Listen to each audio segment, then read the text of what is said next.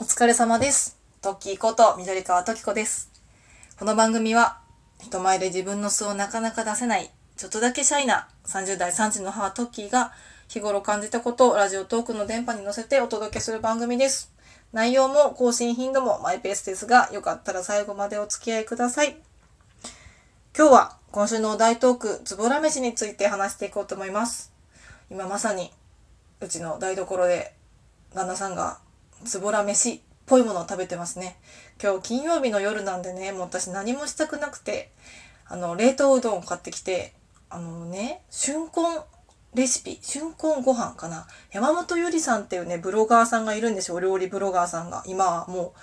あの、今をときめくブロガーさんだと思うんですけど、その方のね、レシピ本あの、レンジで全部できますよみたいなレシピ本があって、もともとね、すっごい山本ゆりさん好きなんですけど、最近そればっかも頼りにしてるぐらい、そのレンジ本を見てまして、そこにね、チンするだけでできるうどんっていうのがもあって、もう本当に簡単。もう、小学生でもできるようなレシピなのでね、今日それに頼って、まあ、作ったんですけど、そう、山本ゆりさんに関してはちょっとまた別の回でゆっくり喋りますね。私結構なあの熱を持って山本ゆりさんはあの崇拝してるので、今度また別枠でトーク取りたいと思います。まあそれ置いといて、そう、今日のズボラ飯なんですけど、皆さんズボラ飯って聞いて、ちゃんとした言葉の意味って知ってました？私、ちゃんとした意味って実は知らないなと思って、さっきね、ネットで調べてみたんですよ。そしたらネットにはね、こう書いてありました。久住正幸さん原作のグルメ漫画「花のズボラ飯」によって知られる語簡単に作れるお手軽料理のような意味で用いられることもとあったんですよ。まあ、な、な、結局なんだろうっていう気もするんですけど、まあ、要はね、簡単に作れるお手軽料理ってことですよね。ズボラ飯。そう、ズボラでも作れるってやつだと思うんですよ、多分。そう。ね、久住正幸さんといえば、私は結構、あの、好きな孤独のグルメですね。五郎さん、井の頭五郎さんっていうね、主人公が美味しいご飯を食べる。ただただ一人で食べて、一人飯の、その脳内の言葉を、ただただね、こう、ずっと、あの、本当にワンカット、一本撮りみたいな感じでやってるドラマがあるんですけど、そう、それは結構好きで見てるんですけど、その原作も同じ久住正幸さん。なので、あ、久住さんが作った言葉なんだってちょっと感動しましたね。そう。まあそんなズボラ飯なんですけど、私がズボラ飯って聞いて思いつくのは、あれですね。あの、味のりをあったか白ご飯の上にくしゃくしゃくしゃってやって、こうパラパラっとこう散りばめて、その上からお醤油をパーッとかけて食べるのが一番好き。あの、ズボラ飯っていうほど、なんだな、料理じゃないんですよね、これもね。料理とは言えないけど、なんだかんだ子供の頃からよく食べてて、で、意外とね、あの、これ、日本国民全員がしてることじゃないと思ってるんですよ、実は。私、結婚して、旦那がやってるとこ見たことなかったし、子供たちの前で、それをね、最近結構私よくするようになったんですよ。そういえば、あのご飯昔から好きだったなと思って、味のりちぎってパラパラってやって醤油かけてたら、あ、何それ、ママ美味しそうみたいな感じで、最近子供たちも結構ハマってて、ただもともと味のりって味がついてるから、それにさらに醤油をかけるっていうちょっとそのまあ背徳感みたいなね。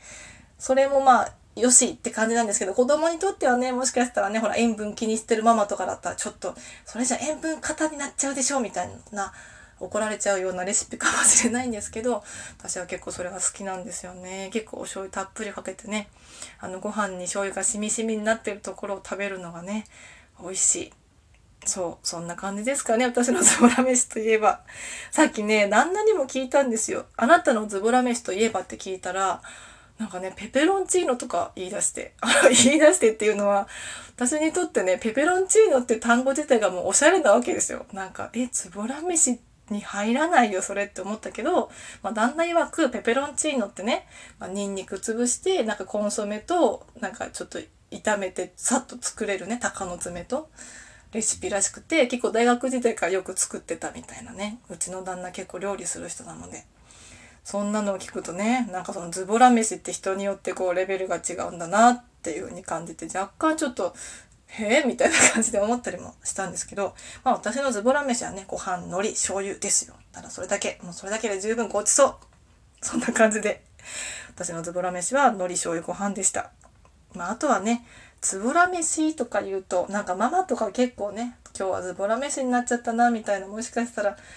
罪悪感とかもね感じちゃう人もいるかもしれないですけど私の今日のそのうどんとかも子供たちにね「今日の晩ご飯何?」って言われて「今日かけうどんだよ」みたいなことを言ったら「やったー!」みたいな喜ばれたんですよ。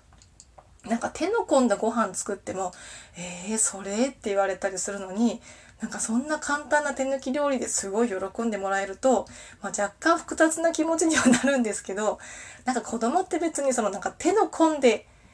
たから愛情を感じるとかじゃやっぱないんだろうなと思ってカップヌードルだよって言ってもキャーってすごいテンション上がるし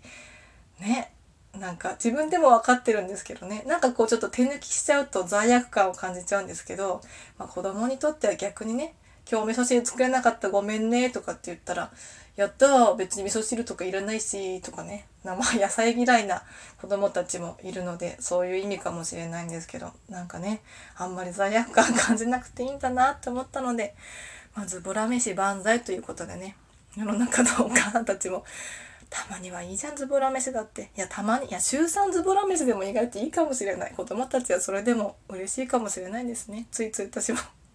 無理に頑張ってイライラしてこんだけ作ったのにってやってるんですけどまあねそこはこうバランスを見てこれからも頑張っていきたいなと思います。